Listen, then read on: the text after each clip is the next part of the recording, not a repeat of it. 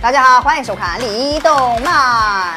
奥特曼常年打怪兽，那战斗都已经上万场了，有着源源不断的力量。那么这些力量为何那么神奇，永远都用不完呢？而这些神奇的力量又来自于哪里呢？今天就跟大家分享一下。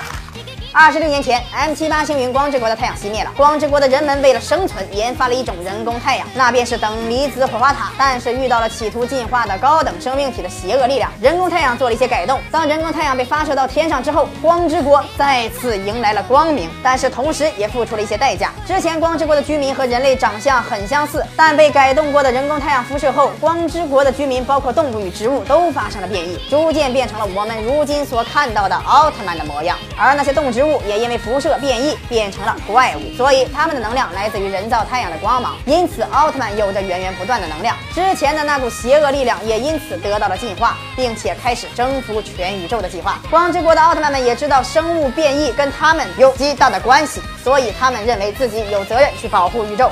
所以他们飞遍宇宙去帮助那些需要帮助的弱小群体。初代奥特曼里的怪兽百慕拉首次逃到地球，那时地球已经变成了怪兽的乐园。初代奥特曼追随百慕拉来到了地球，奥特曼在地球上战斗就无法回到光之国补充能量了。那么他们在地球上的化能量又是来源于哪里呢？很多人说是靠太阳补充，那么战斗的时候也可以直接补充能量呀？为什么会红灯呢？太阳是一直存在的哦，所以靠太阳补充能量还不是太准确。